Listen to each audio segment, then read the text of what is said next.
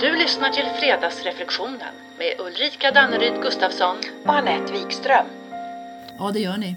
Och du, Annette, som det ser ut just nu i vårt samhälle med snabba förändringar. Idag är inte som igår och vi vet inte vad vi är imorgon. Så känns det där med att kunna sätta gränser relevant. Alltså egen personlig gränssättning. Så vad är grejen med det? Ja, den lilla grejen är superviktig. Att säga hur vi vill ha det. Att vara tydliga med både vårt ja och vårt nej. Att respektera våra gränser, tänker jag, är en viktig nyckel till god självbild, ökad självkänsla och ömsesidigt trygga relationer faktiskt. Ja, och då upprätthåller man ju sin integritet och gör inte avkall på sitt eget värde. Nej. Och det handlar ju om kärlek och respekt till sig själv som bidrar till trygghet. Men även för andra. Ja. Det är jag helt säker på. Så är det ju. Men om vi inte vet var vår gräns går då? Eller tycker att gränssättandet är skitsvårt. Och det är kanske en stor utmaning för oss. Eller så har vi inte ens funderat över det. Nej. Utan vi gör som vi alltid har gjort. Fast någonting skaver i oss. Ja, just. Och det är klart, om vi inte vet var våra gränser går, då är risken bra mycket större att vi lägger vår självkänsla i någon annans ficka, så att säga. Och då kanske vi blir beroende av vad andra tycker och tänker. Och det skaver. Ja. Och det är klart, det är ju en indikator på hur våra gränser ser ut. Och jag tänker generellt att gränssättande kan vara en utmaning för oss flockdjur. För sätter du för hårda gränser, då är du ingen lagspelare. Nej. Kanske för dominerande, kanske fullständigt oflexibel. Och sätter du inga gränser å andra sidan, då blir du liksom genomskinlig och osynlig. Sådär flexibel till förbannelse. Nej, det är en balans. Och en annan indikator på hur vår gränssättning ser ut, den står kroppen och känslan för, eller hur? Vi känner när någon har gått över vår gräns, och vi känner när vi själva har gått över en gräns. Och det är en rätt tydlig information från oss själva till oss själva att vi har en kraft, om en liten, men inte desto mindre en kraft där inne som är så sugen på att börja ta ton och ta plats. Som längtar efter att kunna sätta ner foten. Eller bara sätta ner foten. Yes, absolut. Men du, vad händer med vår självbild och våra relationer om vi allt för ofta, medvetet eller omedvetet, kör över eller helt ignorerar våra egna gränser? Vi säger ja när vi vill säga nej. Trots att vi vet vad som är bäst för oss. Exakt. Hela vårt väsen kanske skriker nej. Men av hänsyn till någon annans eventuella känslor. Eller på grund av något gammalt mönster, som att vi med automatik lägger på oss skuld eller skam om vi säger vad som är viktigt, riktigt och rätt för oss. Så tydlighet med vad som är rätt, riktigt och viktigt för oss, det tror jag, det stärker vår autonomi och våra konturer. Både för oss själva och för andra. Exakt, det är autonomin vi vill åt. Ja, eller hur? För konsekvensen av att sällan eller aldrig sätta vår gräns kan bli att vi känner oss överkörda. Gör saker vi egentligen inte vill. Vi kan tappa glädje, energi, motivation. Och det påverkar ju vår självbild och kanske till och med urholkar vår självkänsla. Och apropå att ta ansvar för andras känslor. Jag tror vi har en tendens att fantisera och i förväg ta ansvar för vad andra eventuellt kommer att känna. Och även hur de kan komma att reagera. Absolut. Tänk om de blir arga på oss. Tänk. Ledsna och så vidare. Men om de tankarna och fantasierna får företräde hela tiden framför vad som är viktigt och riktigt för oss, ja, då kör vi ju över oss själva. Ja, och det är autonomin vi vill åt. Och det är klart, det aktiveras ju känslor när vi sätter gränser. Jag blir rädd, kanske skakig när jag ska stå upp för mig själv, och du blir irriterad och arg när jag gör det. Och människor kommer att reagera. Och som du säger, kanske blir arga, besvikna. Men kanske också känna tacksamhet och respekt och trygghet. Så alltså en sund gränssättning vittnar om att du är trygg. Och trygghet ger i sin tur trygghet. Visst är det fiffigt? Ja. Om du visar din trygghet av att nej, jag tar inte i hand och jag håller avstånd här när vi pratar.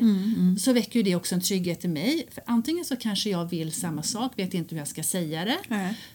Men du gör det och då vet jag vad det är som gäller. Ja. Och den tydligheten gör att ingen av oss behöver stå där och gissa. Nej, precis. Så om vi är tydliga med vad som är rätt, riktigt och viktigt för oss. Mm. Och respekterar det som är rätt, riktigt och viktigt för andra. Ja. Då kommer det garanterat eliminera en hel del både fantasier, missförstånd, oro och onödiga intrasslingar. Exakt. Ja.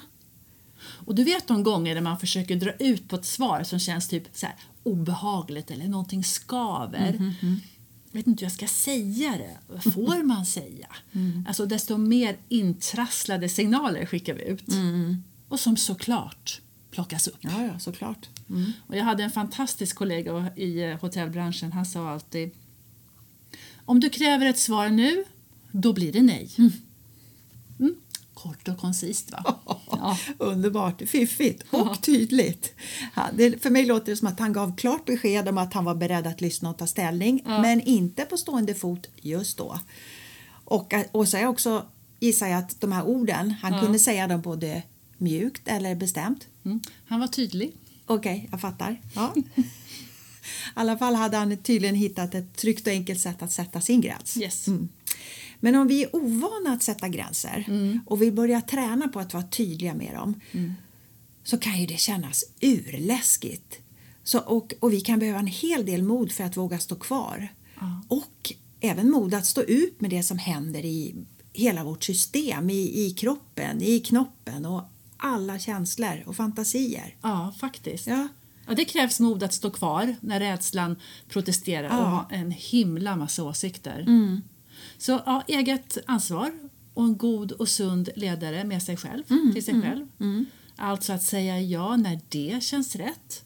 Och säga nej när det känns rätt. Mm. Ja, vad fasiken. Övning är träning. Jo. Och idag när så många arbetar hemifrån, då blir det givetvis mycket fokus på egen gränssättning. Mm. Och ramar och rutiner. Mm. Och har vi barn och ungdomar hemma, då blir det också väldigt tydligt. Skulle vilja ha ett schema här. Morgonpromenad, check. Frukost, check. Arbete, japp. Paus, arbete, lunch, arbete, ledig. Nu får du surfa. Och så lite fysisk aktivitet på det. Och det är klart, vid det här laget så tror jag att vi alla vet att ramar och rutiner är avgörande för att hålla sans och balans. Eller vad säger du? Absolut. Och sans och balans och tryggt självledarskap. Absolut. Eller hur? Ja. Men så vad är det som gör att min eller din gränssättning ser ut på det ena eller på det andra sättet? Mm. Menar du bortom att vi tar ansvar för andras eventuella känslor eller blir stressade eller rädda för konflikter? Exakt. Okej. Ja, ursprunget är ju vår barndom och uppväxt. Helt klart. Eller hur? Ja. Jag tror, alltså, vi är ju alla präglade av gamla, bland annat då, gamla värderingar och mönster. Ja. Och vet du, jag tror att det finns ett värde för varje ny generation att bli klar över vilka värderingar vi vill leva efter. Ja. Jag tänker att varje generation har med sig en uppsättning värderingar i arv från sina föräldrar. Mm. Och de är i sin tur grundade i tidigare generationers värderingar. Ja, och den tid och det samhälle och som världen såg ut då. Ja, visst är det så. Så därför det är dags att grunda sig i sina egna. Och det är en sak som kan underlätta när vi vill hitta våra egna gränser idag. Ja, det kan absolut underlätta i det kaoset vi är i nu.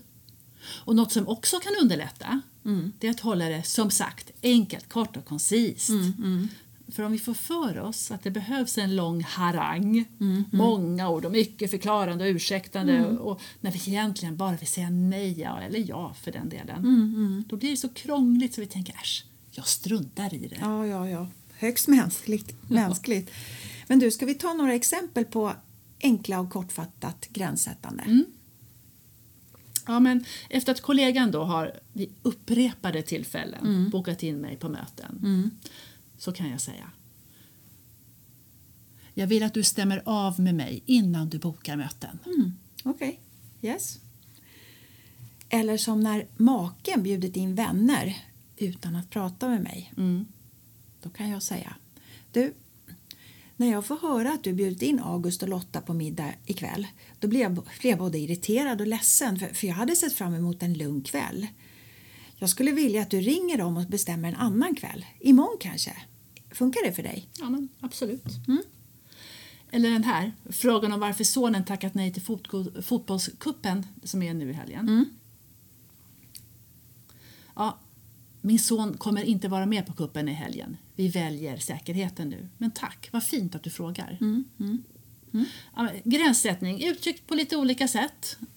Men dock inga ursäkter, inga förklaringar som krånglar till. Nej. Inget skam och skuldbeläggande, utan kort, koncist och kärnfullt. Mm, precis. Och gränser kan vara resonerande och respektfulla, men lika fullt tydliga. Ja. Mm. Och nu, när allt i vår vardag vänds upp och ner. Mm. Idag är inte som igår och vi vet inte vart vi är imorgon. Nej. Alltså det är klart att vår inre kompass snurrar lite väl fort. Mm. Och vad är viktigt för mig nu, och vad är jag beredd att ge avkall på nu, och hur flexibel är jag nu? Mm, mm. Så huvudsaken är att hålla huvudsaken. Ja du, ja, och vet du, jag tror verkligen att när vi möts med ömsesidig respekt vid vår respektive gräns, mm. då börjar på riktigt möjligheten att få kontakt med varandra. Mm. Möjligheten att lära känna, förstå, bli förstådd, mm. lära nytt, ompröva, förhandla, kompromissa, ja, och så vidare. Mm. Och så vidare. Mm. Så alltså så blir dagens fredagsreflektion. Hur sätter du dina gränser? Mm. Och vi hörs alla nästa fredag. Och du och jag, Ulrika, vi ses nästa vecka. Ja. Hej! Du Ulrika, har du hört den här? Förr var det nu, jävligare var det ännu värre. Men så här sämre har det aldrig varit dåligt. Ta den igen. Okej.